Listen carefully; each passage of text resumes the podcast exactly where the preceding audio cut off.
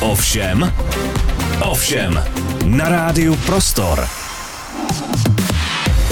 Hezký den, začíná ovšem hodina s hostem, který má co říct k aktuálnímu tématu, nebo je klidně nadčasový, protože je nezbytnou součástí našeho života, nebo je v něčem inspirativní. A ruku na srdce, lékárny a farmacie jsou nejenom aktuální témata, ale je tu podzim a bohužel se dá očekávat, že nás zase čeká nárůst respiračních onemocnění, takže se návštěvy lékárny asi jen tak nevyhneme. A proto všechno jsem si dneska pozvala doktorku farmacie paní Dagmar Vítovou, která navíc lékárny vlastní, takže ten biznis zná z mnoha úhlů. Paní doktorko, vítejte v Rádiu Prostor. Dobrý den. Dobrý den, děkuji moc krát za pozvání. Máte vypozorované, ve kterém období je v lékárnách eh, větší přetlak zákazníků?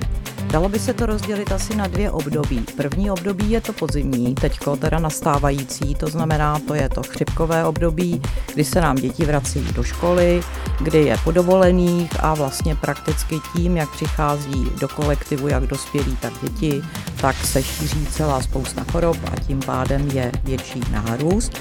A ten přetrvává potom i do toho vánočního období, protože kromě toho, že se v lékárnách kupují léky, nezbytné na nějaké to nachlazení, tak se kupují i dárky, to znamená, že vlastně ta náštěvnost těch lékáren e, trvá do těch vánočních, vánočních měsíců, do toho vánočního období. A pak je další období, a to je jarní, kdy nám začínají respirační problémy, co se týká pilových onemocnění, alergií a pak vlastně s nástupem dovolených celá spousta těch příprav. Takže asi tyhle ty dvě období mm. jsou nejvíc lékárny naštěvované. Témat bude na dnešní hodinu určitě velká spousta. Paní doktorka Dagmar Vítová na místě, Markéta Rachmanová taky. Začínáme. Posloucháte ovšem s Markétou Rachmanovou. Doktorka farmacie Dagmar Vítová je mým dnešním hostem ve studiu Rádia Prostor. Eh, většina z nás má lékárníka spojeného možná pouze s tím, že stojí za tím prodejním pultem. Buď si vylosuje ten eh, stůl s recepty nebo bez receptu a tam obsluhuje. Občas sáhne třeba do ledničky pro nějaký lék, eh, občas někam odběhne. V čem všem spočívá v dnešní době ta práce toho farmaceuta? Já bych vás možná trošičku poopravila v tom, že e, není to lékárenský stůl, ale lékárenská tára, ano. což vlastně e, je takový jako odborný název, že vlastně my nejsme obchodníci, hmm. ale jsme zdravotníci a e, já jsem hodně dlouho přemýšlela, jakým, jakým způsobem nebo kam vůbec se vrhnout. První můj zájem byl vlastně o medicínu, o pediatrii, ale pak nakonec jsem se rozhodla rozhodla pro farmacii a to z toho důvodu, že je to e, vlastně široký obzor přes všechny medicínské obory, díky tomu, že vlastně lékárník jako chemik zná celou spoustu věcí a může být e, takovým jako dobrým spolupracovníkem i toho lékaře z toho důvodu, že tam vlastně ve své podstatě zná kontraindikace, zná e, obsahy jednotlivých přípravků, a tím mu může pomoct i e, po nějakých rekonvalescencích, při propouštění pacientů. Myslím si, že to je prostě obor, který je velice hezký a někdy jsem toho naditovala, že jsem si ho vybrala. Mm, to je hezký. E, je velký zájem o studium farmacie mezi mladými studenty? E, já si myslím, že v současné době pořád ano, ale spíš jsem si představovala po roce 89, že ta situace bude vypadat trošičku jiná hráč. Protože já jsem začínala jako klinik v nemocnici a po tom roce 89, protože mám ráda výzvy, jsem prostě přešla k tomu, abych poznala, jak vypadá distribuce, jak vůbec se přijímají léky, jak vůbec prochází eh, ten eh, přívoz těch léků a jejich registrace u nás, takže jsem asi tři roky pracovala u distribuční firmy a pak jsem se vrhla na soukromou nohu takzvaně, že jsem teda si založila svoji lékárnu, což byl můj velký sen, který jsem si uskutečnila, ale v této době vlastně v nějakých těch 96. 96. 97. roku vznikaly sítě a ty nám trošičku rozbouraly vlastně hmm. tu soukromou sféru a myslím si, že do dneška je prostě problém trošku eh, toho, že ten soukromý lékárník, který vlastní tu lékárnu, je trošku jako eh, ne úplně jak bych to, jak bych to úplně vyjádřila, nevím, ale jako není to, není to na tom správném místě. Já hmm. si lékárníka představuju jako parťáka lékaře a parťáka i pro toho pacienta. Ten pacient musí dostat prostě e, základní informaci o léku a o tom, co vlastně užívá, proč to užívá a snažíme se v těch soukromých lékárnách se absolutně prostě věnovat a zodpovědět každou každou otázku, na kterou jsme schopní teda hmm. nějakým způsobem hmm. reagovat. Existuje tedy rivalita mezi těmi lékárnami, sítěmi léká, lékáren a tak dál? Nechtěla bych říct, že úplně. Myslím si, že trochu ano, ale je to vyvolaný ekonomickou záležitostí, mm-hmm. protože vlastně e, je tam soupeření těch jednotlivých řetězcových lékáren e, z důvodu toho, že vlastně ta ekonomická situace se potom soustředí na jejich vlastní výrobky, na vlastně takovou tu soutěživost eh, po té ekonomické stránce. Mm-hmm. No a když bych já, jakožto potenciální zákazník, si měla vybrat, tak eh, raději do té soukromé, za kterým opravdu stojí ten jeden lékař s tím jeho třeba mikrotýmem, anebo naproti tomu stojí nějaká síť, která má spoustu televizních reklam eh, a je velmi protěžovaná marketingově a je tam ta záruka té vyšší kvality, nebo to na tom vlastně vůbec nezáleží?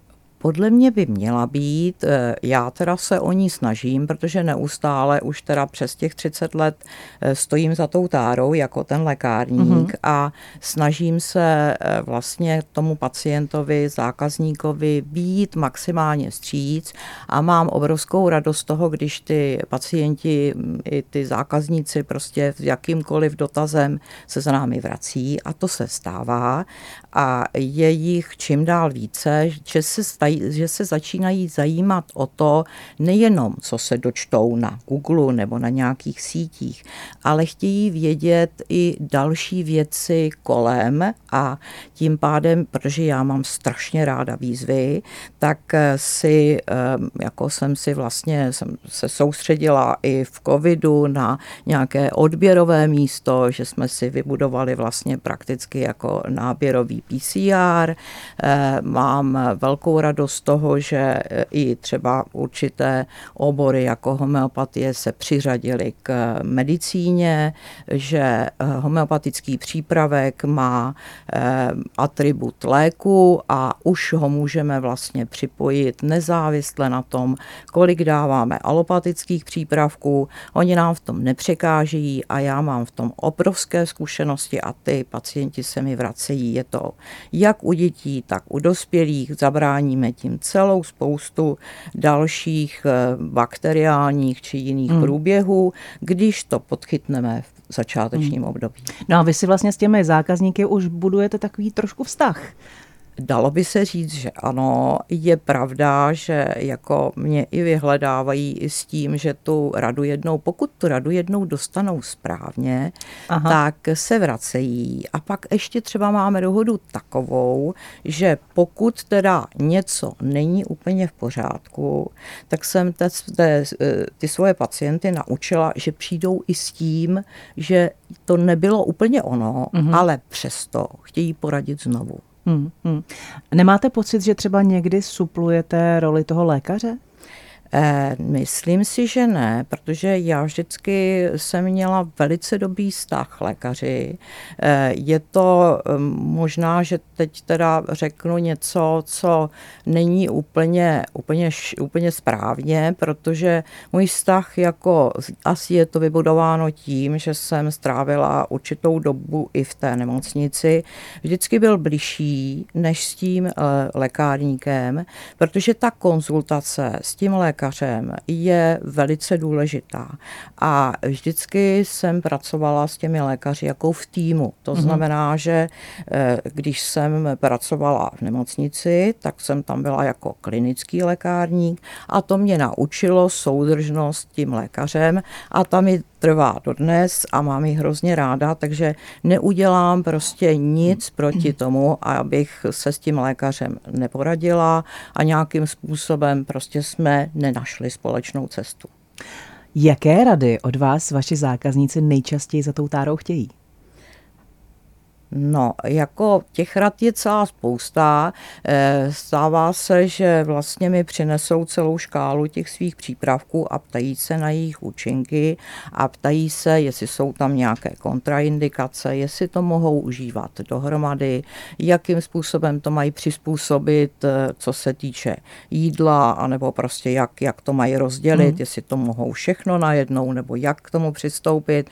Stává se, že obzvlášť u starších lidí má eh, minimálně teda je nějakých 10-12 přípravků, což je strašně moc. Já jsem zastáncem toho, že teda je to zneužívání trošičku těch léků, protože vlastně jeden lék jde proti druhému hmm. a je potřeba to usměrnit. A to si myslím, že zase mě naučila i ta hmm. nemocnice, že je potřeba prostě k tomu přistoupit jako kompletně.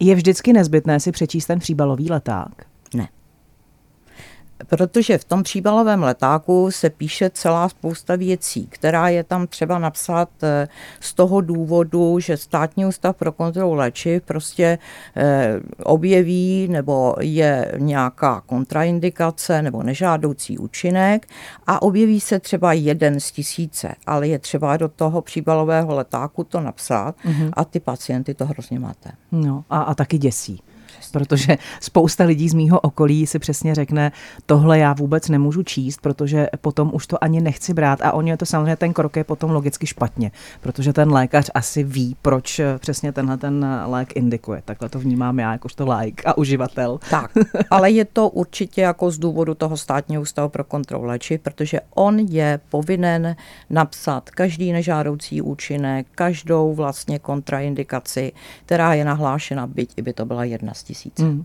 Co když si někdy nevíte rady? Tak voláte o pomoc, voláte lékaři, nebo jak se to řeší? Eh, tak jako pokud se stane, že vyloženě nevím, eh, anebo třeba byly i nějaké ty výpadky, co se týče penicilínových řad, tak vždycky prochází komunikace s tím lékařem. Já i ve svém okolí, bať i teda jsme jako v soukromém sektoru, nemáme tam ani teda jako návaznost na ty lékaře přímou, ale v tom okolí, já nevím, 15 lékařů, na každého z nich já mám i hmm. mobilní spojení, to znamená, že nevydám lék pro jeho pacienta bez vědomí lékaře a ta spolupráce je naprosto výborná. Takže pokud si nevím rady, okamžitě beru mobilní telefon a volám. A v tom je právě pro mě ten rozdíl mezi tou soukromou lékárnou a tou lékárnou, no-name lékárnou, která zkrátka patří do nějaké sítě a je mi vlastně jako pacientovi a lékaři velmi vzdálená tím přístupem. Eh, hodně lidí se zakládá na tom, že má doma léky úplně na všechno. Jo? Jsou i ženy, které se tím chlubí, že prostě tohle to je moje skřínka, ve který tady mám léky na teploty, na bolesti, na vysoký tlak, na nízký tlak, na všechno. Zkrátka si to tak jako schraňují a mají za to, že vlastně to je správně. Ale ono to asi není úplně správně. Není to správně, protože vlastně kolikrát oni ani nevědí, na co ty přípravky tam mají, nebo to zapomenou za tu dobu, pokud si to tam vyloženě nenapíšou. Pak každý lék má svoji expiraci. To je hmm. další věc. To znamená, že po době té expirace, obzvlášť u některých přípravků, není e, žádoucí je užívat.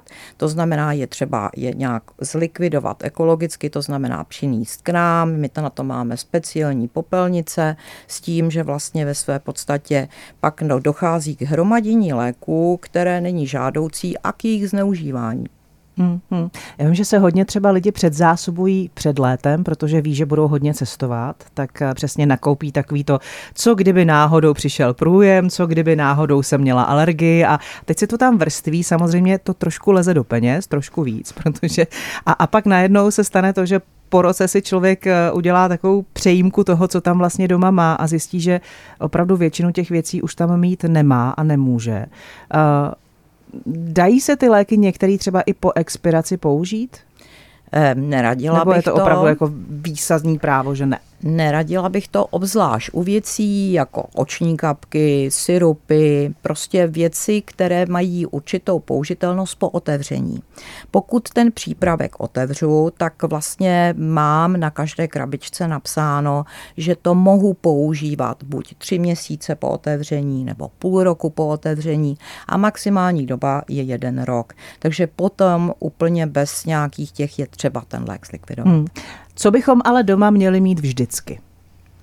Základní, co by mělo být vždycky, jsou léky na teplotu, eh, na eh, průjem samozřejmě, eh, na prostě připravit se trošku na to chřipkové období, ale tím nemyslím jako předzásobit se tak, že budu mít pět paralénů, pět kapek na rýmu, další kapky na kašel a tak dále, protože hmm. nikdy nevím, jaká ta rýma přijde, jaký ano. ten kašel přijde, přijde, jak bude vypadat ta situace. Takže bych se soustředila opravdu na základní analgetikum, antipyretikum a prostě základní prostě něco na ten, průjme, na ten průjem, dejme hmm, tomu, hmm. tyhle ty tři věci. Paní doktorka Dagmar Vítová je se mnou dneska ve studiu, za chvíli my budeme pokračovat. Posloucháte ovšem s Markétou Rachmanovou. Paní doktorka Dagmar Vítová je se mnou dnes ve studiu Rádia Prostor. Eh, paní doktorko, co takové ty potravinové vitamínové doplňky? Stojí to hodně peněz, vyrábí to spousta firem.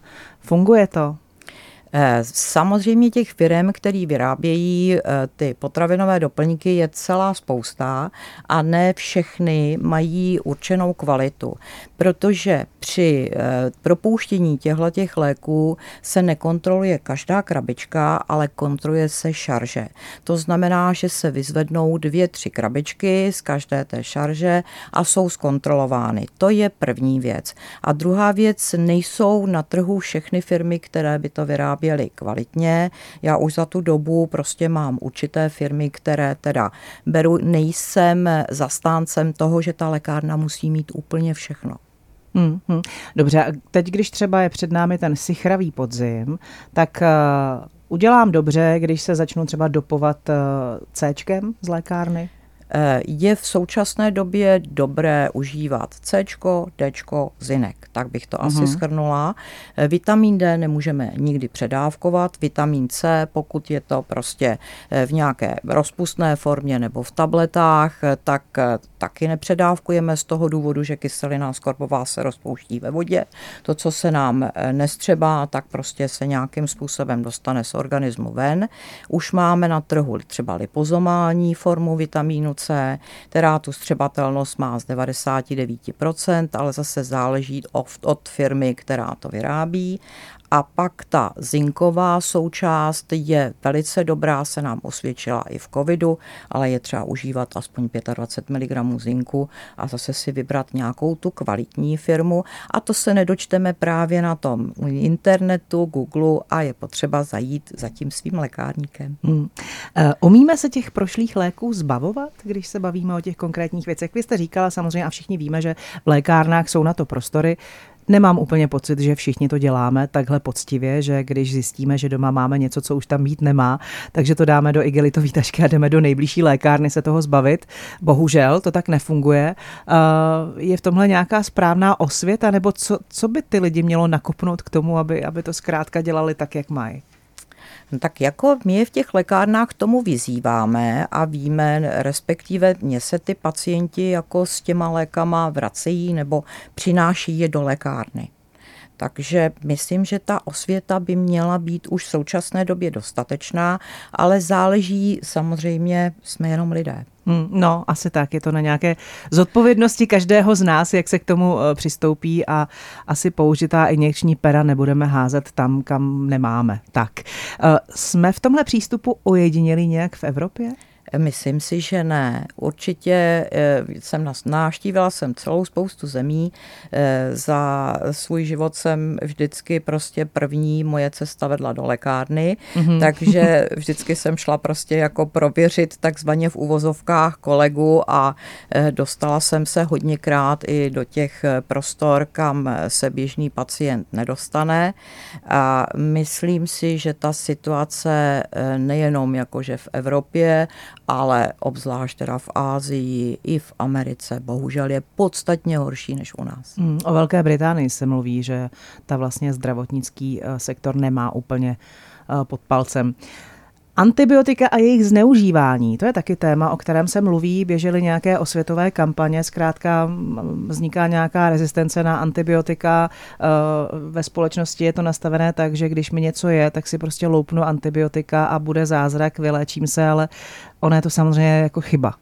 Je to protichůdné, je to z toho důvodu, že vlastně e, není e, nikde e, prokázáno to, že když použiju to antibiotikum, takže se vylečím, protože v tom organismu to zůstává, je potřeba prostě zase nějakým způsobem pracovat na, na regeneraci toho organismu, to znamená přísunem nějakých těch vitamínů. A tahle ta situace s těma antibiotikama se vlastně stává i v období, kdy Eh, ty eh, lidé odjíždějí na dovolenou. Hmm. To znamená, pro sichr si beru sebou antibiotikum.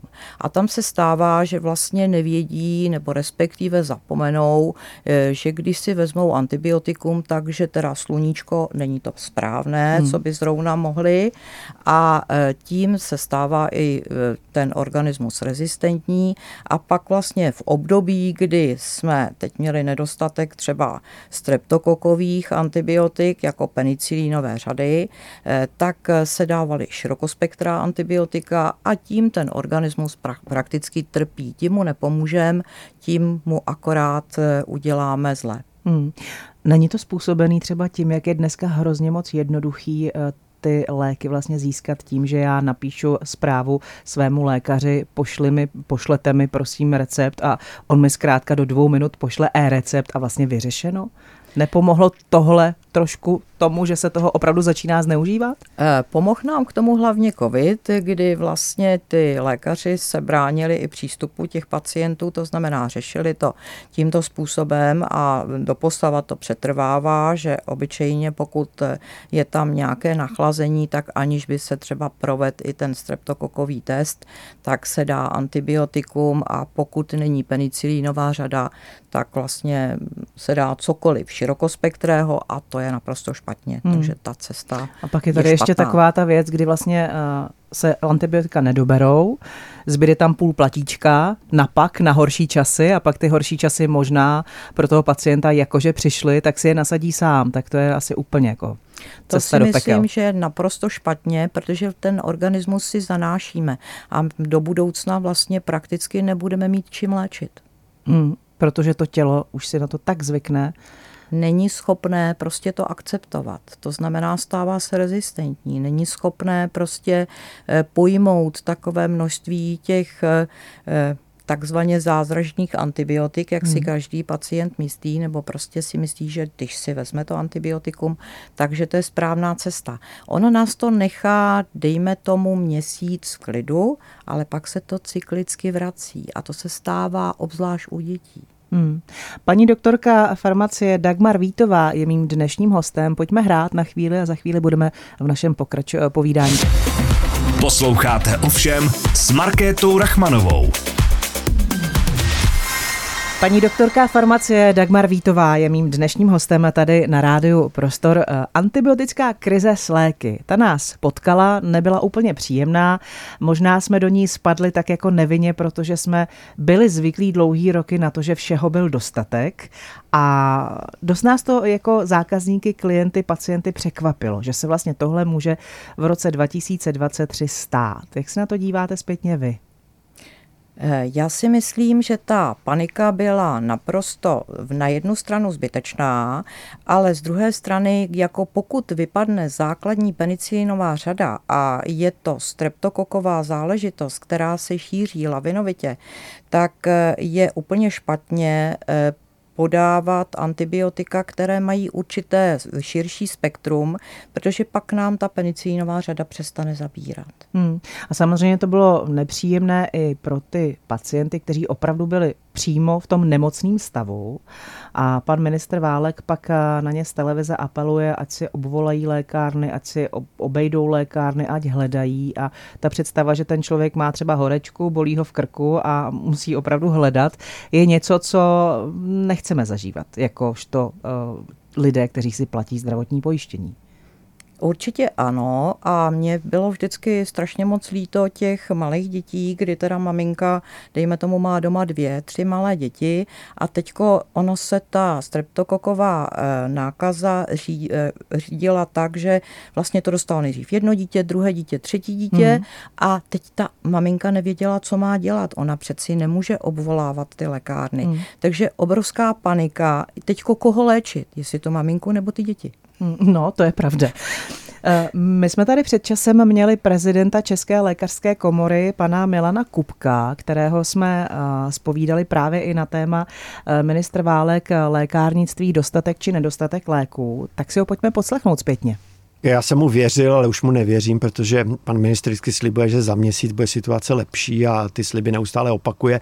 Já už tomu říkám válková perioda a to je měsíc. Ostatně válkovou periodu on slíbil včera eh, mladým lékařům a odborářům, že eh, do měsíce 20. října, že představí eh, zázračné řešení těch přesčasů. Eh, on vždycky poléhá na to, že měsíc je tak přiměřená doba, abyste si ji dopředu představila, ale abyste po měsíci už zapomněla na to, co vám sliboval.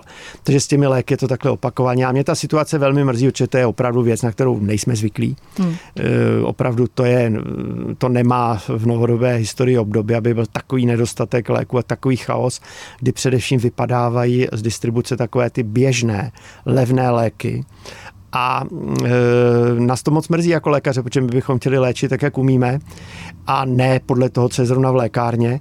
A já rozumím tomu, že pacienty to vůbec nezajímá, protože oni si platí zdravotní pojištění, mají ze zákona nárok na kvalitní a bezpečnou ano. zdravotní péči a e, pokud je minister posílá obíhat někde lékárny a schánět něco po internetu, tak je to velmi nejapné. A já vím, že ten primární příčina je v tom, že velké farmaceutické firmy proto, aby dosahovaly maximální zisku, tak přesunuli výrobu z Evropy do Indie, do Číny a podobně, do zemí, kde je laciná pracovní síla a kde se nedbá na životní prostředí. Tím pádem oni dosahují větších zisků. Ale eh, je to už rok, nestalo se nic, žádné zlepšení. Eh, stejnému problému čelí celá Evropa a přesto naši pacienti jezdí pro léky do Polska třeba, eh, takže ta situace u nás je ještě tristnější a my jsme, je to v zimě, jsme požádali velmi naléhavě ministerstvo zdravotnictví, aby se vytvořil seznam těch nejdůležitějších léků, protože máme registrovány tisíce léků, ale těch skutečně zásadních, nenahraditelných a potřebných jsou stovky. Tak aby se vytipoval seznam těchto léků a stát tyto léky prostě zajistil tak říkají za každou cenu. Prostě nakoupil je, protože to je strategická národní bezpečnost. To prostě je strašně důležité tyto léky mít. Nemůžeme být závislí na tom libovůli toho, jestli někde nějaký překupník někde něco doveze, něco panu ministrovi slíbí, pan ministr to řekne a pak se ukáže za měsíc, hmm. Eh, že to nebyla pravda. Hmm. Eh, my jsme si rozvrátili svůj vlastní farmaceutický průmysl, eh, některé ty nápady které se dovídáme, mi připadají opravdu jako hodně, eh, hodně přitažené za vlasy, eh, jakože lékárníci budou hromadně vyrábět léky v lékárnách, prostě to je návrat někam 150 let zpátky. Eh, na jednu stranu eh, obrovský tlak a logický na bezpečnost léčiv, na jejich řádné zpracovávání, skladování, označování, protipadělková směrnice například a podobně. A na druhou stranu zcela vážně vám z ministerstva řekli, že se budou v lékárnách odsypávat lidem léky do pytlíčku podle toho, kolik pilulí zrovna daný člověk bude potřebovat, aby jsme ušetřili. Prostě mm, je to tragikomické a mm, prostě myslím si, že ministerstvo bohužel žádné reálné řešení nemá. Tak, paní doktorko, poprosím vás o komentář. Asi nejsem kompetentní se k tomu jakože by úplně vyjádřit, protože to je široká otázka, která se týká eh, ministerstva zdravotnictví, ale z mého eh, pohledu lékárníka je to vlastně tak, že v současné době my už nejsme schopní se vrátit k soběstačnosti. To znamená, že dřív, eh, já ještě pamatuju naše obrovská léčiva, kdy teda jsme byli schopní si vyrábět ty základní přípravky u nás a bylo to, jako myslím si, super. Ty léky se nezneužívaly, dávaly se správně, tak, jak by to mělo být, ale vzhledem k tomu, že vlastně jsme stoupili do Evropské unie, eh, tak se začaly některé ty suroviny dovážet právě tak, jak říká pan doktor, odjinut a zpracovávají se taky někde jinde. Takže si myslím, že prostě to je eh, ten eh, problém, který se stál při tom nedostatku a my jsme vzhledem k tomu, že ty léky máme podstatně levnější, než jsou všude jinde, tak eh, se na nás dostalo v poslední řadě. Takže tím pádem myslím si, že pan ministr mohl, mohl slibovat, co chtěl, ale nemohl to nějakým způsobem docílit, protože to zkrátka nešlo. To nebylo prostě jako z jeho strany proveditelné. A jaké teda by eh, v tuhle chvíli vláda měla učinit následující kroky, nebo možná už je učinila, ještě o nich my jakožto klienti a potenciální pacienti nevíme, eh, k tomu, aby se to nějakým způsobem dalo do pohybu a aby se to lehce začalo rovnat? Já si myslím, že v současné době už dochází k normalizaci.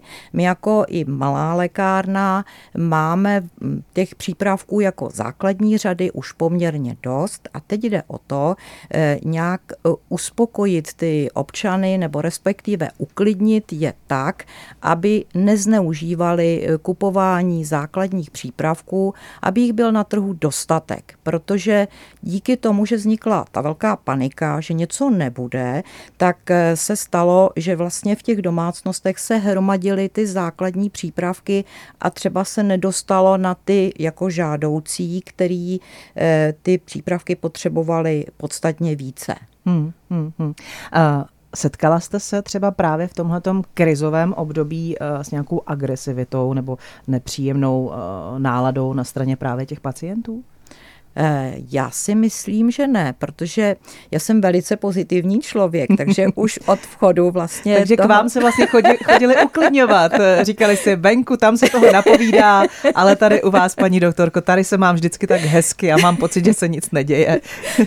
jako už eh, při vchodu toho pacienta nebo klienta, který vchází ke mně do lékárny, jelikož tam vlastně stojím prakticky celou tu provozní hmm. dobu, tak už vidím, s jakou náladou přichází a mým úkolem jako lékárníka je toho pacienta prostě sklidnit a dovést ho do toho pozitivního hmm.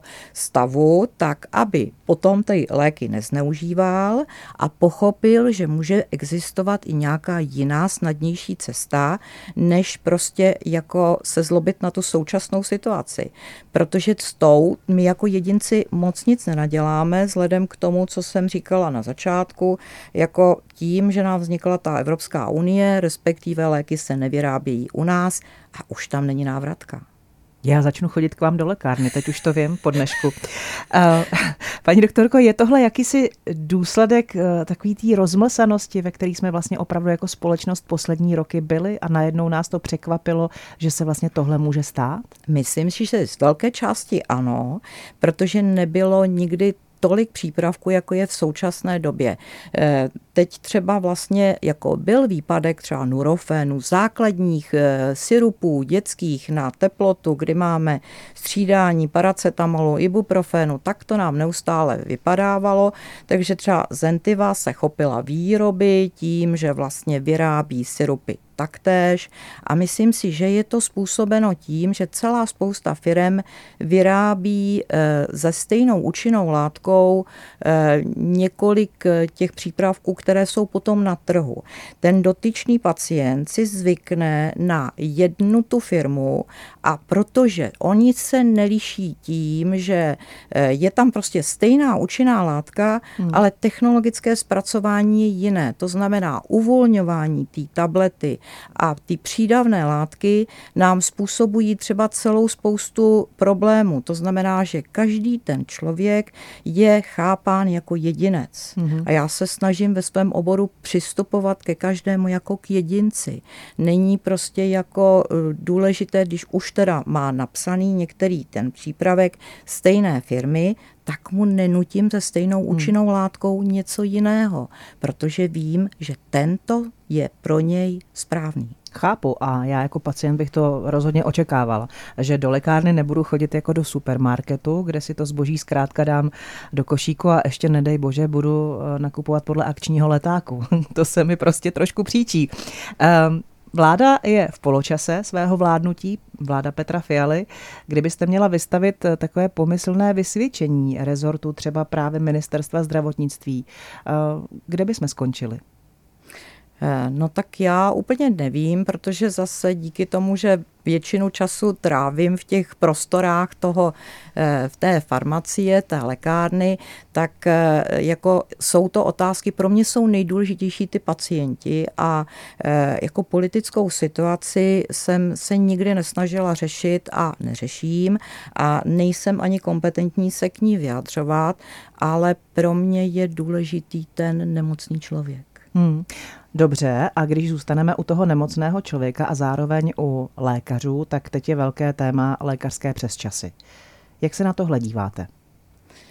No, tak je to otázka nedostatku lékařů z toho důvodu, že u nás asi to ocenění a ta mzdová politika není taková jako venku. To znamená, že vlastně oni nám utíkají za hranici. Oni tady vlastně ve své podstatě jako vystudují tu medicínu, případě si udělají první atestaci, udělají si důležité kolečko hmm. a tím pádem e, načerpají odbornou praxi a odcházejí prostě za lepším výdělkem. A to si myslím, že je prostě ta bolest, která by se měla vyřešit. Dagmar Vítová, doktorka farmacie, je u nás tady na rádiu Prostor. Za chvíli budeme pokračovat. Posloucháte ovšem s Markétou Rachmanovou. Paní doktorka Dagmar Vítová je mým dnešním hostem tady ve studiu. Povídáme si o všem, co souvisí s lékárnami, farmací, léčivy a tak dále a samozřejmě námi pacienty. Eh, léky v e-shopech to se hodně rozmáhá ve společnosti, protože lidi začali lenivět a nakupovat právě přes všechny možné dostupné internetové portály. Tak eh, jste toho faninka? Nejsem toho faninka, myslím si, že to je naprosto špatná cesta, protože pak se může stát eh, něco podstatně horšího. To znamená, já si sice pročtu veškeré té indikace, podívám se na ten přípravek, eh, prostuduju si třeba dejme tomu ten letáček ale je dobrý a pro mě jako pro lékárníka i žádoucí, aby ten pacient přišel do té lékárny i s tím, že si něco načet. Ona ve své podstatě si proskouší toho lékárníka. Hmm. Je to jako možná teď říkáme něco proti lékárníkům i proti sobě, ale já to vidím jako tu nejlepší cestu, protože ano, dobře, podívejme se na to i z té stránky ušetření toho času, ale přijďme s tím k tomu odborníkovi. Hmm. Nekupujme ty léky prostě jenom tak na blind na těch e-shopech. Což platí asi i proto, když člověk vyjede za hranice a nakupuje v úvozovkách levné léky v Polsku. To si myslím, že je naprosto špatná cesta. Hmm. Uh, ale některým lidem to nevysvětlíte. Nelegální dovoz léků. Uh, co tohle téma? Eh, to se stává už vlastně prakticky, bych řekla, 10-15 let, kdy se nám tenhle ten nešvár tady objevuje. Eh, to si myslím, že je taky velice špatně, protože ty léky nemají ověření státního ústavu pro kontrolu léčiv. Nikdo z nás neví, co obsahují. Můžou si ty pacienti nebo ty klienti tím ublížit. Eh, prostě myslím si, že to je naprosto špatná cesta. Jak je možné, že tak dlouho se to pořád děje a nikdo s tím teda jako rásně nic neudělal? No asi zřejmě na to zatím nikdo nepřišel, jakým způsobem na to zaútočit hmm. nebo jak na to přijít, eh, jak se do toho pustit a jak to zabezpečit tak, aby se to nedělo. Uh, je SÚKL v tom biznise spíš parťák anebo nepřítel občas? Já si myslím, že by měl být parťák. Já samozřejmě už pamatuju jako léta, kdy ten státní ústav pro kontrolu léčiv byl eh, parťák toho lékárníka jako větší, ale v současné době, když už teda vlastně je elektronizace i těch eh, receptů a vlastně jako celková eh, taková, jakože by i ta dostupnost jiná, tak oni se soustředí vlastně na kontrolování úplně něčeho jiného. Uh-huh. My po začátku vlastně ten státní ústav eh, chodil na ty kontroly častěji, dostalo se třeba na nás častěji vzhledem k tomu, že i těch lékáren bylo méně, takže ty kontroly probíhaly častěji a já jsem eh, ten státní ústav vždycky brala jako parťáka. Hmm. To znamená, že on mi řekl, ano, tohle to je, eh, tohle dělá špatně, tohle bych chtělo dělat trošičku jináč, jináč je to všecko v pořádku, ale je potřeba prostě nějakým způsobem k tomu přistoupit jinou cestou. A teď vzhledem k tomu, že tam je celá spousta těch eh, faktorů, eh, co se týče i kontroly, eh, tak mně přijde, že to je spíš jako těm lékárnám na obtíž, hmm. než na pomoc. Ano, chápu, ale i tak mám pocit z vás, že vám to podnikání v tom lékárenském biznise vlastně dělá radost. Určitě, Určitě, jinak bych to nedělala. A jste ráda, že jste se takhle rozhodla kdysi Určitě, dávno? stoprocentně. Já jsem velice pozitivní člověk s tím, že opravdu mám ráda výzvy, takže i vzhledem k tomu, že vlastně to podnikání už trvá velice dlouho, tak eh, neustále přijímám další a další výzvy. Tak eh, pojďme před tím podzimem uh, trošku edukovat. Já využiju toho, že tady vedle mě sedí doktorka farmacie. Tak co bychom měli teď na podzim tedy jako si vzít za své a zautomatizovat eh, při tom eh, raním snídání nebo večerním usínání nebo třeba kolem oběda. Co bychom si měli eh, v té lékárně případně koupit, čím bychom měli to tělo nadopovat, tak aby nám dlouho vydrželo přes ty měsíce, které budou takové, jaké budou ve službě. Eh, tam záleží zase na tom, zase se vracím k tomu, eh, k té jednotlivosti a k té osobnosti jako takové, protože každý z nás je trošičku jiný.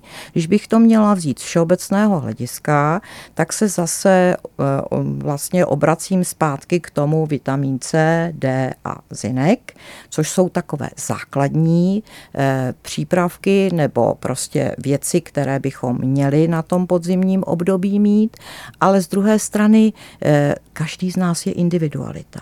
To znamená, že bych doporučovala, aby si každý prostě nějak vyhledal toho svého lékárníka, anebo případně i na tom internetu si načet, eh, co by si myslel, že je pro něj, pro jeho osobu důležité, ale nekupoval si to sám a hmm. přišel na tu poradu. Ať už za lékárníkem nebo za lékařem. Hmm.